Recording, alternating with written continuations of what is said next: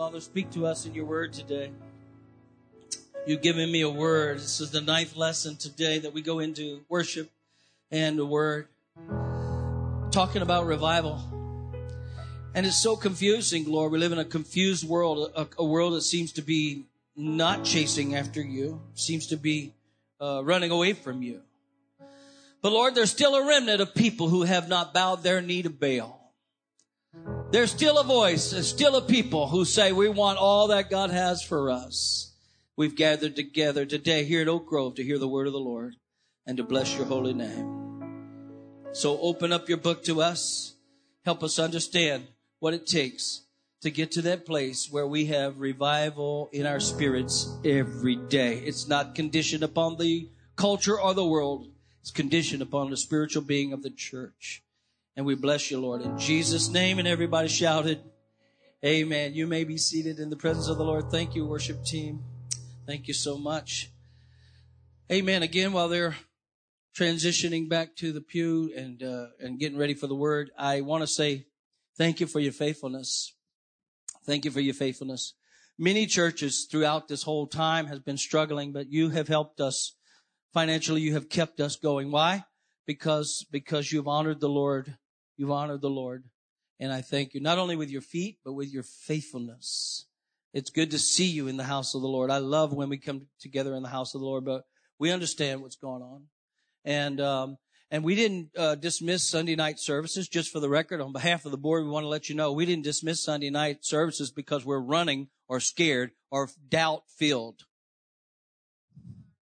We dismiss so we can honor the people of God and give them opportunity to uh, one, recover from sickness. Two, to get over their quarantine. Some people are not sick, they're quarantined. And number three, half of them are on vacation. It's a shock to me how you can't get out of your house on account of a virus, but you can go around the world on account of vacation. Somebody help the preacher preach. No, get me started because uh, there's a whole lot of lying going on. Amen. So, so praise the Lord. You do what you got to do. But how many know God's going to do what he has to do? And at the end of the day, I want to be in the, I want to be on the ship with God. I said, I want to be on the good old gospel ship when he comes. Amen. And I want to be ready. I want to be ready. I want our church to be ready. And Melissa and I prayed a thousand prayers for you, a thousand prayers for you. That's just an exaggeration, uh, probably more than that. Praying for Brandon Weddle and his baby today in the hospital, many others. And, uh, and so there's a lot of sick people, a lot of hurting people, a lot of confused people. Uh, and, and, and they don't know who to hear, don't know who to listen to. Can I tell you who to listen to? Listen to the voice of the Spirit.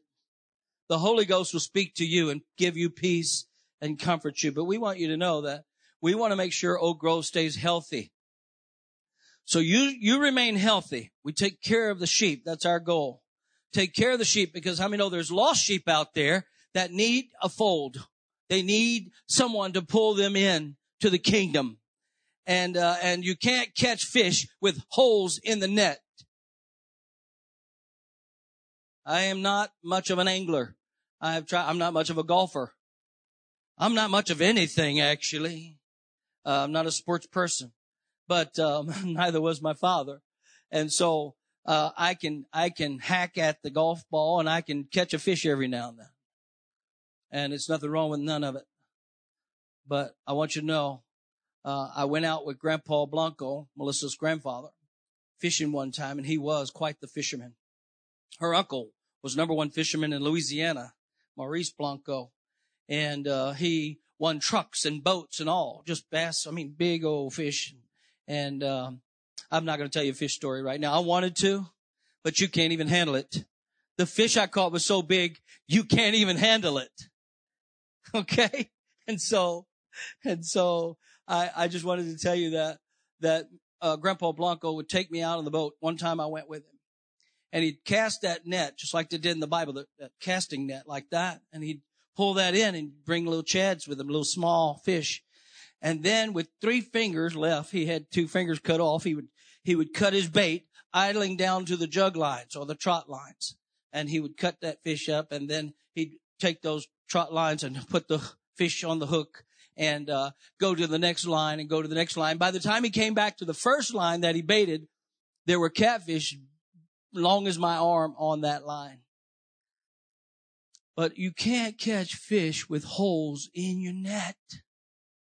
You can't. And you can't help a sin sick world with sin sick people. How many know the church must have revival? The church must have revival. There's no way a sick church. In fact, Jesus said, it's for the sick that I came.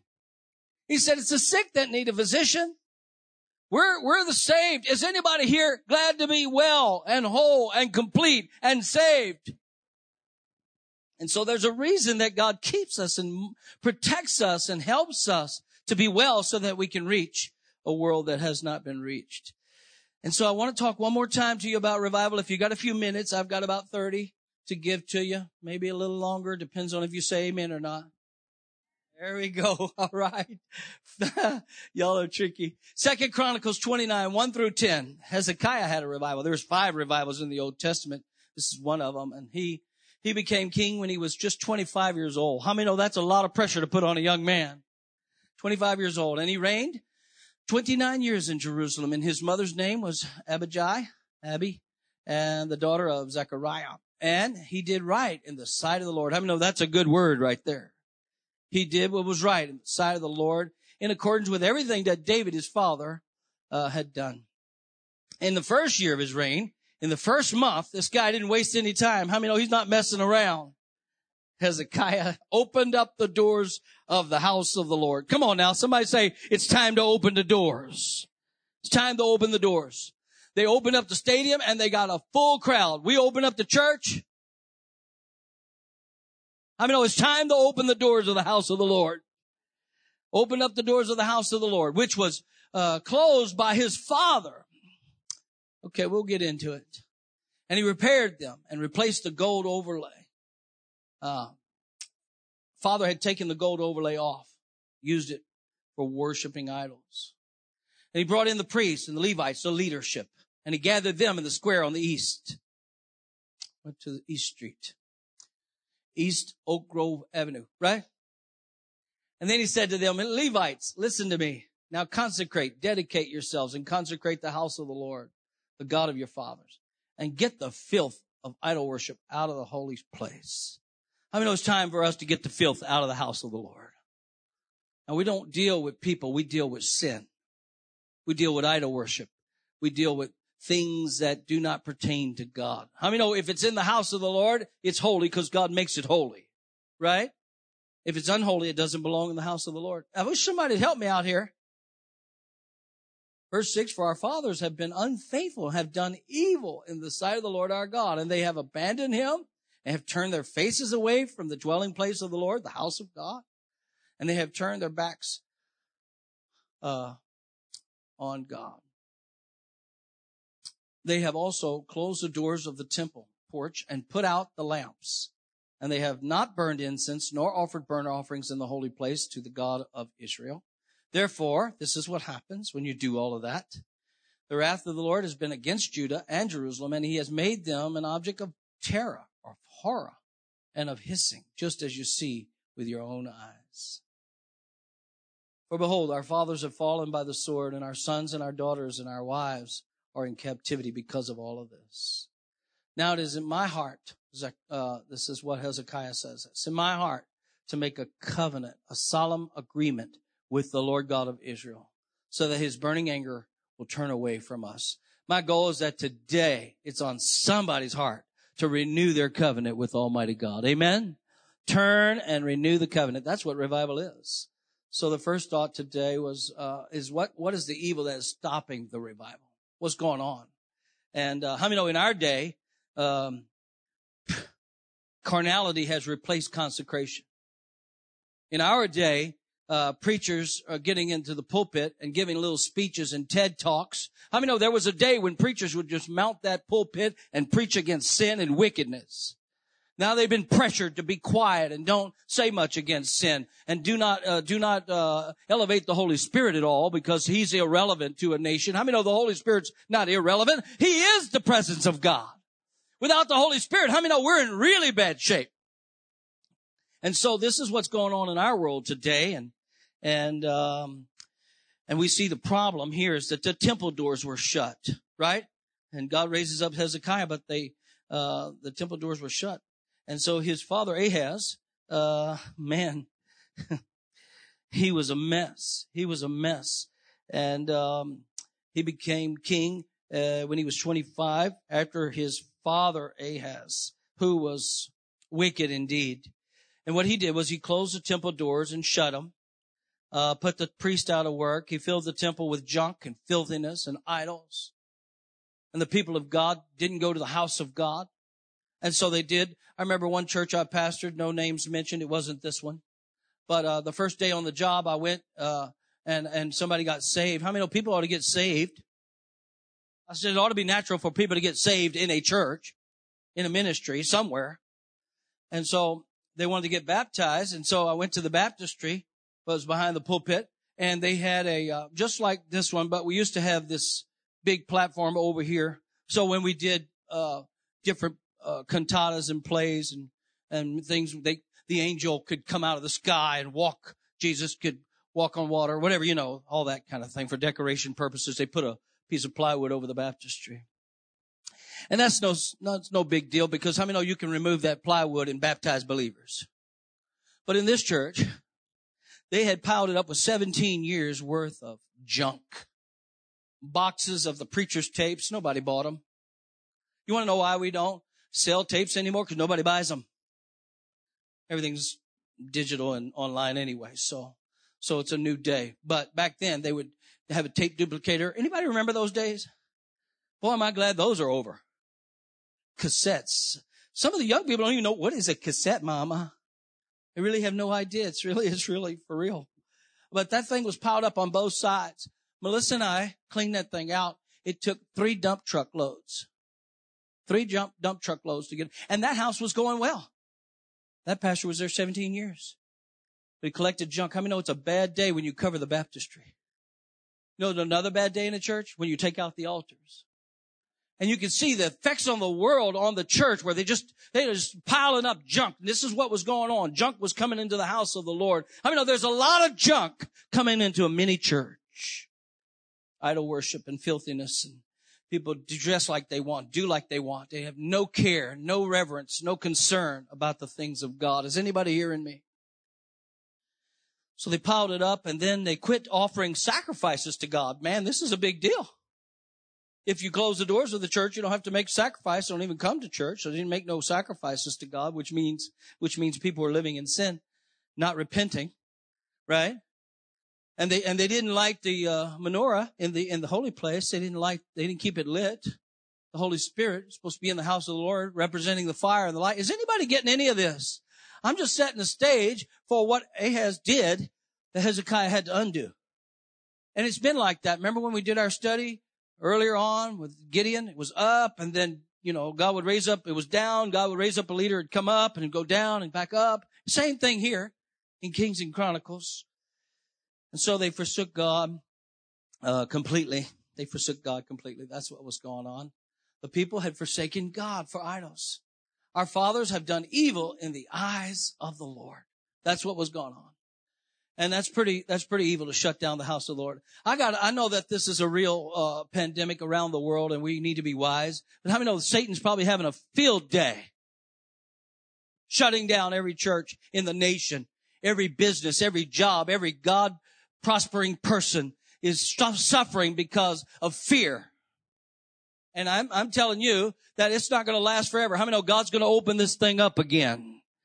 This is a dark day, but I don't let the darkness sway me and my faith. Come on, somebody say amen. So they forsook God completely, but God raises up Hezekiah.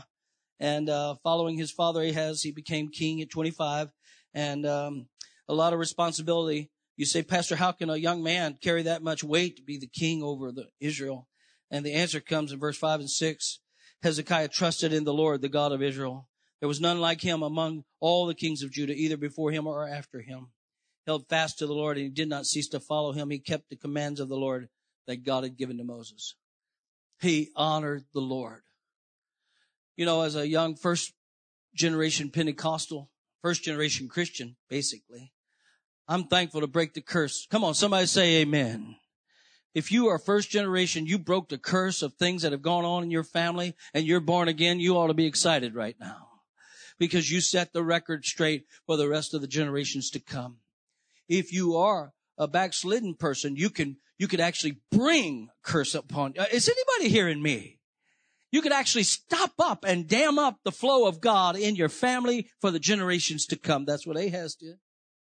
And now Hezekiah is here to change things. The um, New American Standard Bible says that he clung to the Lord. I like that. I mean, know some of us need to cling to the Lord, especially when times get rough. I mean, that's when you really need to cling to the Lord. He honored the Lord. He loved the Lord. That's how he made it at 25 years old. That's how he had the wisdom. It wasn't the wisdom of Hezekiah. He was just a man. It's the God that he served that gave him the wisdom. Just like Solomon. Just like Josiah, he ruled when he was eight years old. I mean, God will use anybody who's willing to do the right thing in the eyes of the Lord. And so Hezekiah's wisdom and ability to lead came from directly from the Lord, unlike his father.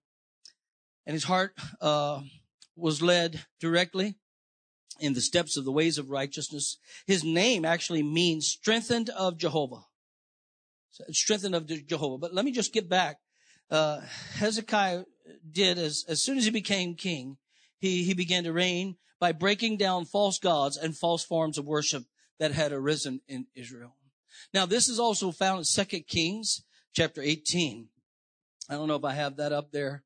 Uh, but the place, not only was the people of God forsaken, uh, uh, forsaking God, but the place of God was forsaken. They turned away their faces from the habitation of the Lord. They turned away from the house of God. So the second thought then is what needs to be restored? What do we need to do to have revival? That's a simple question. Two thoughts today. It's a spiritual work. So Hezekiah says, I intend to make a covenant with the Lord so that his fierce anger will turn away from us. How many know in America, preachers and people of God need to stand up and say, it's time for us to renew our covenant with Jehovah God. Otherwise, his fierce anger is going to turn on this, this nation. In some respects, we might be seeing the effects of evil. How many know America's not what she used to be? And what happened? Well, when you turn your back on God and forsake God and forsake God's house, it becomes a playground instead of a, a place of worship. I mean, no, this is a holy meeting place for God. This is the place where we meet with God. It's not a place for you to relax and drink coffee and eat donuts. Come in as you go, go as you please, do what you want. That's not the place. You can do that at, at the, in Branson somewhere in some entertainment place. I mean, this is not a place of entertainment. This is a place of worship of Almighty God. This is God's house. And so people, you, you can walk around and see, throw trash around, throw in the parking lot. The other day I came in, two beds were in our dumpster. Two beds. They just come by. I just, I just want to find them and bless them in the name of the Lord. It's all right though. They did evil. It's evil that, that, that prevents revival is what I'm trying to say. Are y'all hearing me? That's what prevents revival. But, but Hezekiah wants to help us here. So, uh, what happened? They had begun worship of the bronze snake, uh, the bronze serpent that God had used as a means of healing the, in the days of Moses. They, they even gave him a name in Second Kings in chapter 18. You can see it, uh, Nehushtan, which means the bronze thing. So they took the bronze snake. Remember that in the wilderness? They would hold up, Moses would hold up the bronze snake and the people of God would be healed because they all got bit by the snake. Y'all remember that? And the holy God, God, Jehovah Rapha healed them. I said, how many believe God is still our healer? Come on now, in the midst of an epidemic, a pandemic, how many believe God can still heal? Of course he can. Of course he can. And he is. And he did. And we're thankful. Amen. And so that that's what happened. They they uh, they gave this Nehushtan a name. And remember this that that which God blesses and uses while our eyes are on Him, He can also curse when it replaces Him. So they took a godly thing that God used, and their eyes got upon the bronze serpent instead of the God who did the healing. It's the same thing going on today. They worship worship. You know, we're living in a day where they worship worship. Man, they want to sing song, I mean songs. Let's just sing till into oblivion. Don't even preach, Pastor. We ain't got time to preach. Put the, put the singers back up. Let's just sing and sing and sing. It makes me feel so good. I mean, no, God's not always wanting you to feel good. He wants you to feel God. There's a big difference. Amen. And so I'm going to keep preaching whether you shout amen or not. So, so here it is. Any bronze thing in your, is, is there any bronze thing in your life? Is there anything that you took that was godly and turned it into an idol? It happens all the time. It happens all the time. And we begin to start worshiping the creature instead of the creator. We, we worship the creator. That's what they did when they came off the mountain. They started worshiping the golden calf, right? Now they worship this bronze, this bronze serpent. They worship, it's easy to worship something you can see and feel and touch. But God said, you need to have faith in me. Even if you can't see it, you got to know he's still working. Even if you can't feel it, you got to know by faith he's still working it out. Amen. And so what can we see? What are the steps that would happen here? After destroying the bronze thing, several steps took place. Hezekiah put in place. It led to revival in Judah. And, um, the first thing he did, it's a sanctifying work. So, so First thing he did was he destroyed that bronze serpent. That's the first thing he did. You can go back and look at it, Second Kings 18 at a later time. But they were worshiping that, not God. Uh, and that's it. Uh, it's so small. Let's read the last part of it. This is First Kings 18. He also crushed to pieces. Uh, this is what Hezekiah did. The bronze serpent that Moses had made. For until those days, the Israelites had burned incense to it, and it was called Nehushtan. So then he opened the doors of the Lord's house. I mean, know one of the reasons we exist is to reach the lost. That's why we did the mission in New Orleans. That's why we go to, to different ministries here in town. That's why we, that's why we get involved in missions around the world, right? Is because we believe that God is, has got, this is, listen, if, how many believe the clock is ticking and we don't have a whole lot of time left? And as the Lord's approaching, as the day of the Lord approaches, how many things we need to be more involved in missions, not less? Not only money, giving money, but going and praying and, and uh, releasing families to go as we are doing today with the, the Nichols. So he opened the house of the Lord.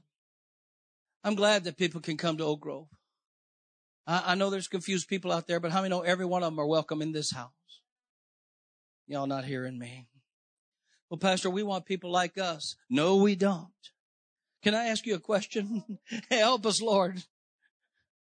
If everybody in the church was just like you, how would this church be? Yeah, we don't know if we want everybody like you. We're glad for you. We're glad for you. But it wouldn't be for the grace of God. How many know you'd be on the street and they'd be in here? Are you hearing me? Is anybody here thankful for the grace of Almighty God? Anybody glad you made an altar one day and said, Jesus, save me, forgive me from my past, write my name down in the Lamb's book of life, have mercy on me, Lord.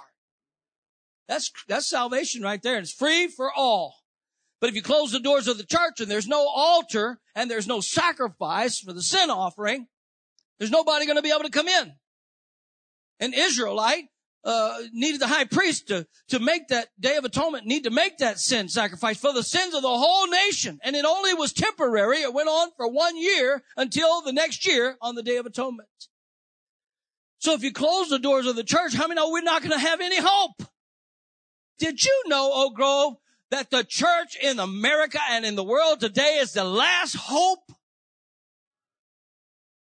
We are the last hope you take the church out of here in the rapture and I don't want to be around. Not going to be a good place to be. So you, you know anything about Bible prophecy, you understand we better do what we can while we can.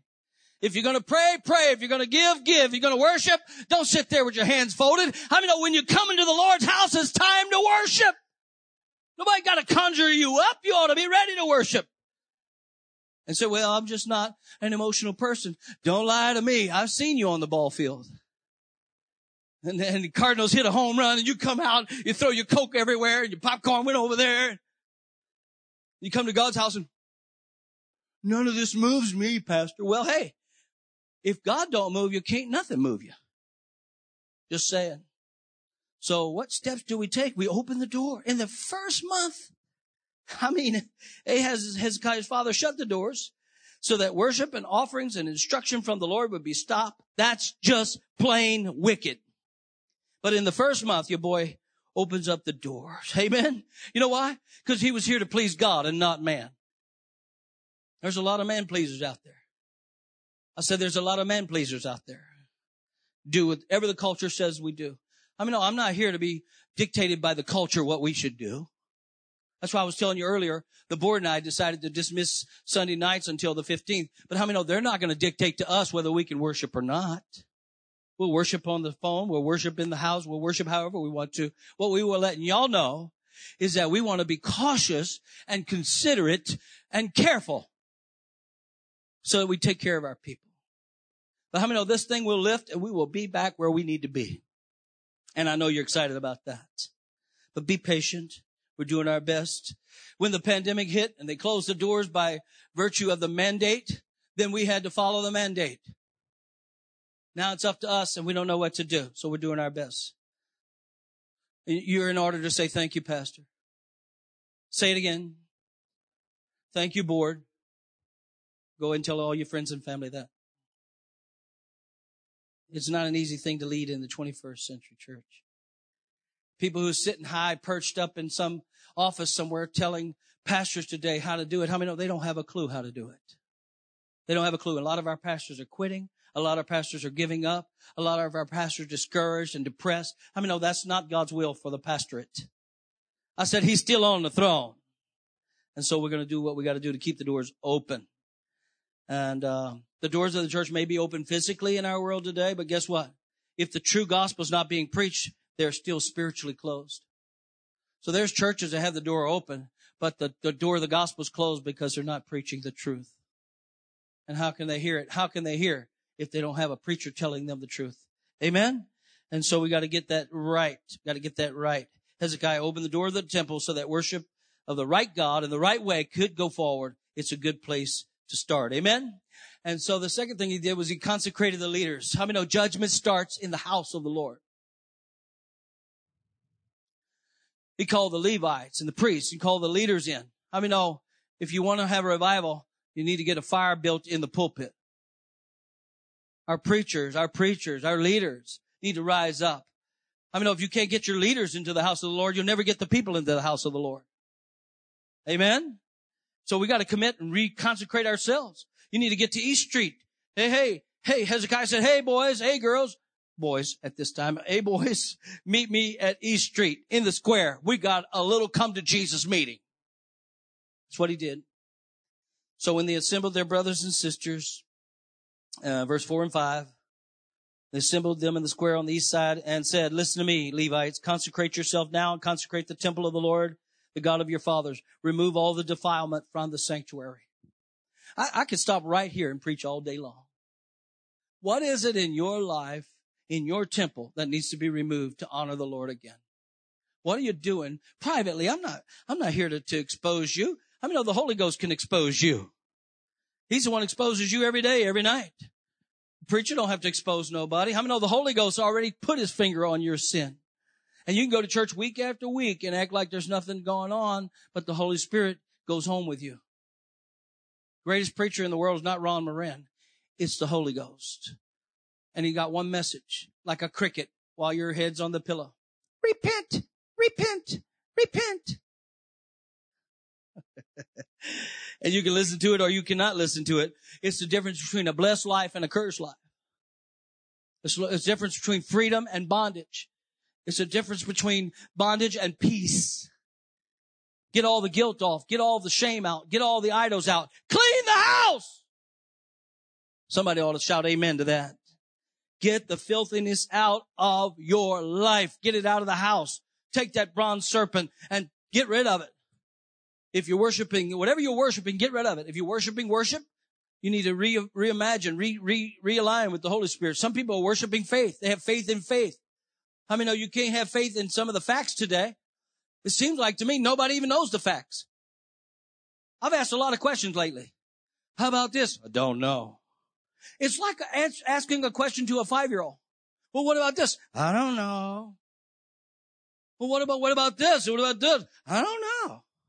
Say, who knows? Fauci knows.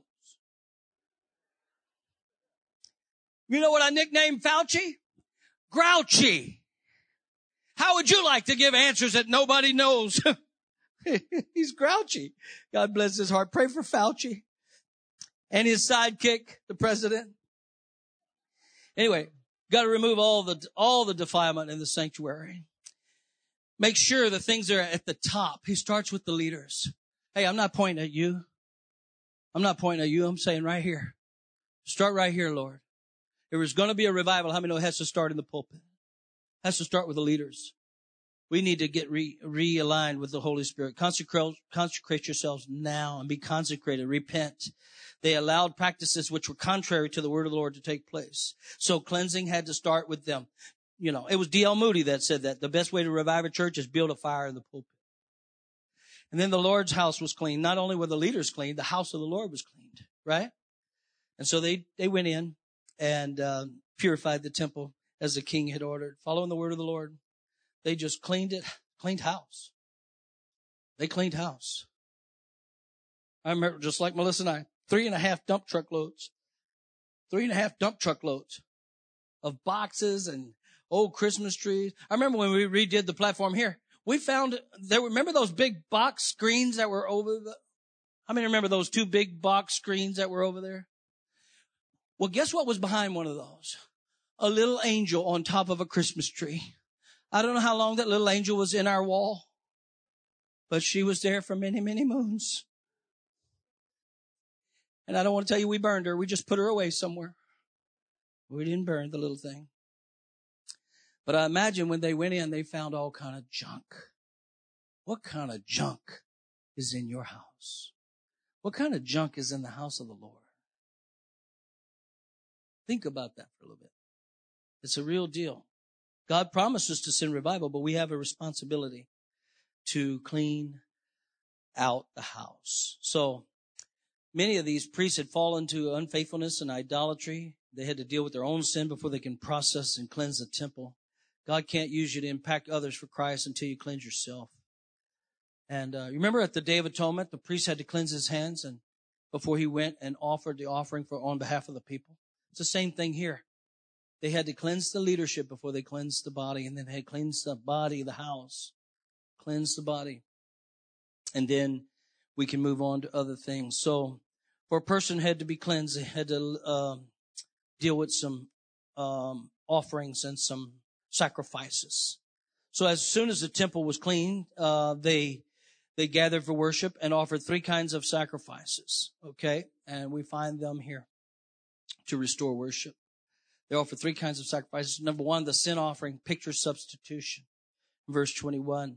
They, um, they had to deal with the sin offering, right? Justice demand the penalty for sin. The wages of sin is death. Say, Pastor, why do you get so excited? Every week you preach against sin. You preach against sin. You preach against sin. I don't care what kind of sin. How many know there's no pretty sin? So, well, I'm not a bad sinner. Really? Really? Is there a bad sinner and a good sinner? I mean, no, sin is sin. See, Pastor, you preach against sin. I just never feel comfortable. Well, nobody called you here to feel comfortable. You need to feel consecrated not comfortable, right? Now we want you to be comfortable. I mean, we're not going to get recliners. Some pastors are actually, we don't know what to do. The people, the people of God, Jess, are uncomfortable. Let's order a bunch of recliners and tea. Like the theaters are doing. You know, the theaters, they can't get anybody to go watch a movie anymore because of all the Netflix and everything and all that. So now they got recliners and you can bring your pizza and you can eat. And how, how spoiled is America? You can't even go to the concession stand? How lazy is that? I feel like preaching in here, y'all. So, so anyway, without the shedding of blood, there is no forgiveness. Can you say amen to that? Only got a couple of minutes, so I need y'all to help me. The slaughter of these animals and, and the sprinkling of their blood on the altar picture the perfect sacrifice of sins would, would be accomplished through, through the Lord Jesus Christ on the cross. It's a picture of the cross. When you close the door of the church, people can't come to Christ. You close the house of God and you stop the offering system that they had in the Old Testament. There was no forgiveness. Without the shedding of blood, there is no redemption. And so, so they had to start that back up. And, um, and so the priest, uh, would grab an animal and slit the throat, identifying himself, uh, at, with that animal, or the blood of that animal. And his sins were transferred to the animal who died in his place. That's what was happening. That's what's happening at the sin offering. The, the priest, I know it's not pretty. I know it's not pretty and we want to make church pretty and comfortable. But how many know this, this message of the gospel is a bloody mess? They took that goat or that, that bull or whatever, they sliced the throat and blood would go, took the blood out of there, put it on the mercy seat, and God saw the blood. And when God saw the blood, how many know oh, he passed over us? He redeemed us. That's the gospel. But if you stop the church, you shut down revival. How many know Satan's having a heyday today? And so, I urge you, therefore, brethren, Paul said, by the mercies of God, to present your body as a living sacrifice, right? So, so that, um, that God can forgive you. Even so, there's a cleansing, uh, that comes through Jesus Christ. Amen. When you put your faith in Him. The other offering, the, uh, the uh, substitutionary offering was a sin offering. The burnt offering was a consecration offering for cleansing. You can find that in chapter 23. But it's, um, it's offered up totally to the Lord. The worshiper didn't eat any of it. Uh, represents the surrender and holiness demanded of the Lord who have received forgiveness from the Lord. And our response to his mercy in becoming our sin offering uh, should be to give ourselves completely to him.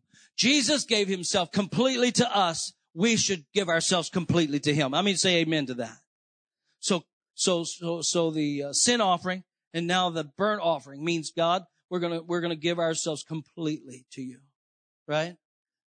Offer ourselves a living sacrifice, holy, acceptable, which is, which is our spiritual service to you. That's what Paul's saying. We are the sacrifice. We no longer have to bring bulls and goats. We don't have to, pastor doesn't have to have a corral out there with a bunch of animals and, and have to come and slice all that bloody mess and have the, uh, the incense and all. we don't need all that, that anymore. The incense was to stop all the stench and the smell. You know that. You understand that. Prayers. And that, and that all had to be to keep the holiness of the temple. And we need to keep this temple holy. How many know you don't hear a whole lot about holiness preaching anymore? What we did, we took the baby and threw it out with the bathwater. We're not holiness people anymore, so we don't want to be holiness because that's people are legalistic. No, no, no. How many know there's still a demand for holiness? We didn't throw it all away. We just threw away long sleeves and you can't have a mustache or, you know, or you can't walk on one leg and all the silly rules that used to have, right? Girls can't wear pants and, and boys, you can't wear makeup. Aren't you glad, guys, they put makeup on? Somebody got to paint that old barn every now and then. I know y'all helping me now, but.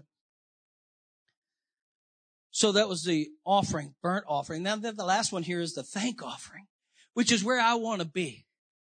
I want to be at the thank offering. Is anybody here at Oak Grove thankful this morning? Come on, I, I just wonder. Are you depressed and sad and know you're not getting your way and the world's not going the way you designed it? How many know it's not up to you? I think the world's going exactly how God has designed it. We are right here where we are because God has ordained where we are. He's not caught off guard. How many know the Lord knows where we are? And if He's going to bring this thing to a close, some things have to get in place. And the church is taken back. Oh, why do we have to be like this? Well, there's a reason for everything. How many know there's a reason for everything? And God's got His plan. I said, God's got an army. It's marching through this world, right? and he's just setting things up. We give so much credit to the Antichrist and the devil, and we don't give any credit to Christ. He's the one setting it up. Can I tell you, Oak Grove, you don't have to be worried about the Antichrist. We're going in the rapture. Now, if you're not going in the rapture, get the keys from Brother Gary Rowe and lock up this place. Amen. So these are voluntary offerings, these thankful offerings expressing love and gratitude to God for the many blessings. That's where I am today. I don't know where you are. Maybe you need to make a sin offering today. Maybe you need to get the clutter out of your life and get all the idols out of your life and maybe you need to clean some things up. How many know Jesus is still the great and final sacrifice? I said, how many know there's still grace that you can find Jesus today? I said, today is the day of salvation. If you're at home and you're living in sin, today is the day of salvation. Don't play around with God. The, the clock is ticking, tick, tick, tick, tick, tick, tick, right? Into eternity. For a Christian, you die once, you live forever. For an unbeliever, you die once and you die forever. Two deaths. The second death. And we get to get rid of that because of Jesus. Makes me want to thank him. How about you? Makes me want to take up an offering right now. Woo! A thank offering. I want to say, if you ever been in, in an African American church, when they start getting full of thankfulness, well, they started running down and throwing money all over the altar. Lord, put the anointing on us. Put the anointing on us. And so, the author of Hebrews refers to this when he writes, through Christ then, let us continually offer up a sacrifice of praise to God. That is the fruit of lips to give thanks to his name. And do not neglect doing good and sharing for with which such sacrifices are pleasing to God. We are supposed to be overflowing with gratitude. We didn't, we didn't mean to start off uh, ugly, uh, but we have to. How many know it gets ugly before it gets better? You got to get rid of the ugly. I said, how many got ready to get rid of the uglies? It's not talking about people, talking about sin in your life, the idol worship, all the things, the ugly things that come into your holy temple. Get rid of them. And then when you get rid of all that, you consecrate yourself, dedicate yourself to God. And then after that, you have thank offerings, which is celebration. How many know I want to celebrate to the Lord? That's to me what revival is. Cleansing, consecration, and celebration. Cleansing, consecration, celebration. After you read the end of the chapter, you can see that man, these burnt offerings and thank offerings moved into the third area of renewal and celebration of corporate worship. And we can't experience spiritual renewal, whether individually or corporately, unless we appropriate God's cleansing through the blood. It starts there, right? Confessing our sins and cleansing ourselves from the idolatry, all the stuff in our lives, even as the Lord cleanses our, temple. And then spiritual renewal starts.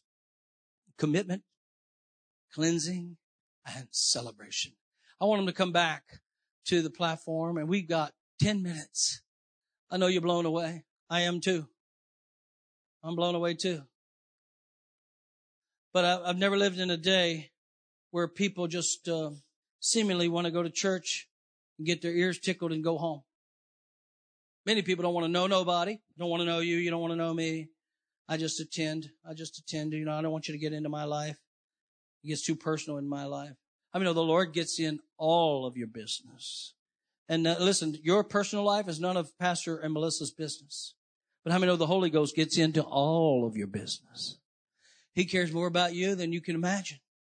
He don't want you to miss heaven just because you're living a life estranged from God, away from God, doing your thing. You think you're having a great time, but listen to me, listen to me. The party ends. The party comes to an end. Listen to this preacher. I have been there, done that. There's no peace there. Nothing but guilt and shame. But I'm so happy that the Lord convicts. And I'm so thankful that the Lord converts. It's the preaching of the word. It's the preaching of the word. We can't, we can't just snuggle up to sinners and make them feel good and uh, make them think this is their best life now so they can, they can get it. Got to tell them the truth and the truth of the word will set them free. And boy, doesn't it feel good to be free? Say, Pastor, this is not us. This is Hezekiah and this is the Old Testament. This is what Ahaz did. Yeah? There are some forefathers who made some decisions in our country. Just, just putting it bluntly, we started this nation with Judeo-Christian principles right out of the Word of God. Did we not? And now all of a sudden we don't want God mentioned. We don't want him mentioned in any entertainment, any football games, basketball. We don't want to salute the flag. We don't want to salute God. We don't want God in our schools. We don't want him interfering with us. Anything we've got to do with God needs to go. Because God's making us uncomfortable as a nation. We want to be able to murder anybody we want to murder. We don't want any rules. We don't want any laws. Can I tell you, without laws and rules, you got anarchy and rebellion? So we don't want the Word of God. We don't want the house of God telling us what we can do, what we cannot do. And that preacher, bald-headed preacher with a mustache, he can't tell me what way I should live. No, you're right about that. But how many know God has reserved the right to speak to you from His Word? From His Word. If you'll read your Word and pray, seek God's face, turn from your wicked ways, how many know He, He will help you? That's revival. So, I love verse 36. Hezekiah and all the people rejoiced over what God had prepared for the people because the thing came about suddenly. God prepared it in his sovereign cause of revival. I mean, when it happens, it's going to happen suddenly. Just like the rapture. I mean, the rapture is going to happen suddenly? You're going to wish you had time to make up your mind, but it's going to be too late.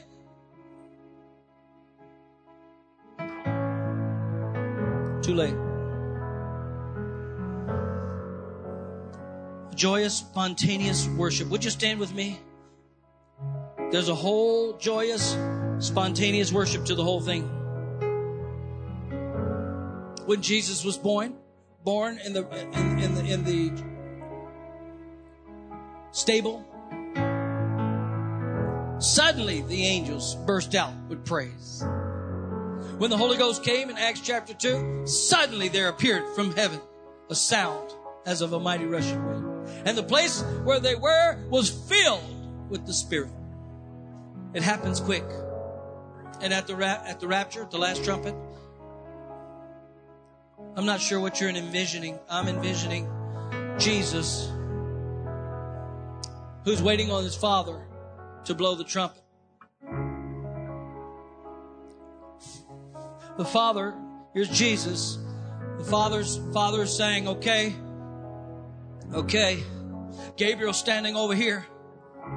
Because the Bible says Jesus doesn't even know when the rapture is going to take place. He don't even know. All you Bible scholars got it all figured out. How many know Jesus doesn't even know? It's going to come at a time you don't know. Suddenly, all of a sudden, quickly, twinkling of an eye, boom.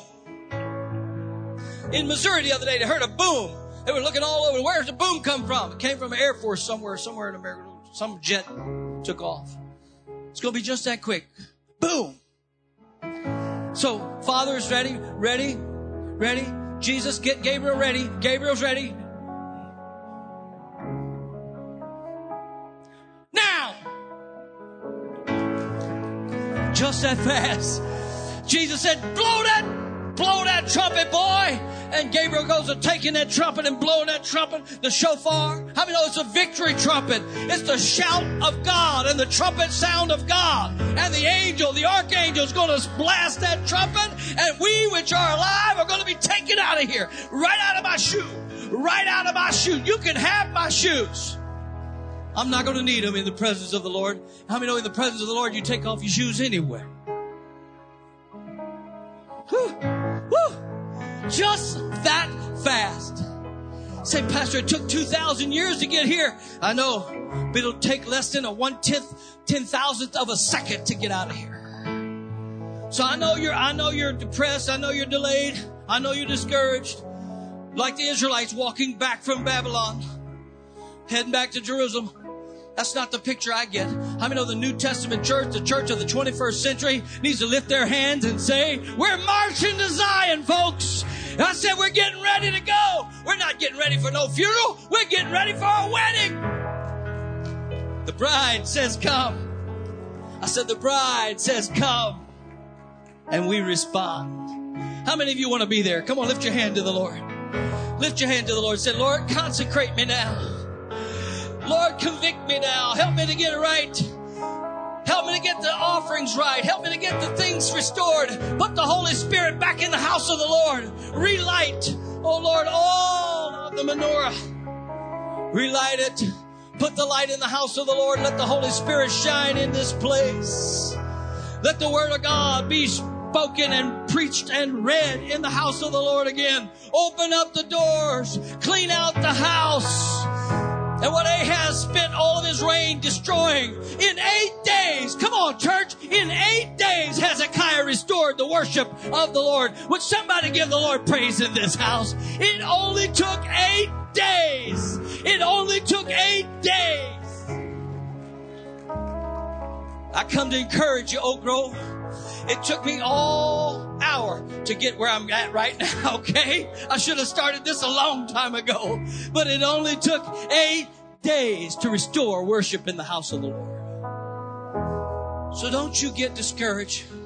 I know there's all kind of idols in our churches. I know there's churches closing the door, tickling ears. I know politicians think they have the answer. I know there's a crisis on every end. How many, can I, can I just tell you? The darkness out there does not determine the light in here. Come on, give the Lord praise. The darkness out there doesn't determine the light that's in here and the chatter out there. Man, there's a lot of chatter out there. Nobody knows anything. This doctor over here says this, and doctor over there says that. Opposing ideas. And me, who is not a doctor, says, well, what's the truth? You know what I decided I was going to do? I was going to forget them all and go to the great physician. How many know I have a great physician? His name is Jesus. He's not caught off by pandemics and disease. He said, I will heal all of your diseases and forgive all of your trespasses. Our God is in charge. Come on, lift your hand. Our God is still in charge. He's coming back suddenly. If there's anybody here needs to take care of some things in your life, need to sweep out some things of the house, the, of the temple of the living God, that's you. That's your personal temple. If you need to take care of that, come on to these altars and take care of it. We'll leave you there to the Lord. We'll just leave you there. Nobody gonna breathe on you. Nobody gonna pray for you. You and God take care of your business. If you're at home in your living room, get down on your knees and clear out the temple. Get rid of that cussing box. Come on, how many know God can get rid of your cussing box? He can take your tongue and tame that ugly thing by the power of the Holy Spirit. He can help your eyes stop looking at things you shouldn't see. Your mouth stop saying things you shouldn't say. Help your feet to walk where you shouldn't be walking. That's our God. He is able to cleanse us and save us from the uttermost to the guttermost. How many know God can take care of you? You're not as bad as you think you are. I'm glad for the grace of God. Would you help me, Oak Grove, real quick? If somebody wants to make an altar right now for consecration and the sin offering, you go ahead. We're going to pray for you. You just make your way to the altar. Oak Grove, lift your hands. Let's pray. Father, the doors of Oak Grove are open. We're not here to condemn a sinner. We're here, Lord, that you might save them. Save them. Save them at home. Save them in the house. We condemn sin and we help convert the sinner. We love the sinner. We hate the sin. So, Lord, that sin offering needs to take place. You already took care of it by Jesus' death on the cross. So we're praying for them in intercession. Secondly, secondly, Oak Grove, I want you to continue to pray. Maybe you're here today and you're born again. You've already taken care of the sin offering, but you let a lot of stuff pile up a lot of stuff's piling up. Junk is in your life. Junk has cluttered up your life in your house, and there's no room for God in your life because you filled it up with all kind of other stuff. Everything's taking your time. Everything's taking your money. Everything's taking everything you got, and God's not there to be honored. If that's you, Oak Grove, come on, let's begin to pray. Father, we're praying right now that somebody respond at home or in the house. Respond to consecration and cleansing. Lord, you'd help them Help the Holy Spirit sweep out anything in our lives that would be hindrance to a personal or corporate revival. If there's anybody in this house hindering personal or corporate revival, Lord, I pray you'd help us. Start with the leadership. Start with me. Start with me, Holy Ghost. Convict me. Help me to be willing to respond quickly to whatever you say. And thirdly and finally, this is where I want to be. I want to give God a thank offering. Does anybody here want to give God a thank offering? Just step out of your seat move on up here if you feel like you want to. I want to give God a thank offering. I'm going to join you down here. I'm so grateful. I'm so thankful. I'm so glad. I'm so glad that the Lord saved me. I'm so thankful. So I want to give an offering to the Lord. And that offering is not just money. It's not just my time or my talent. It is my whole life. I stand in this altar today, God giving you all of me because you gave me all of you. It's our thank offering. I'm going to let Chrissy and the team go ahead and worship the Lord. And that's how we're going to conclude. Say, I'm saved, I'm sanctified, I'm filled with the Holy Ghost. But all I want to do is honor the Lord with my worship. Come on, Chrissy, lead us into the presence of.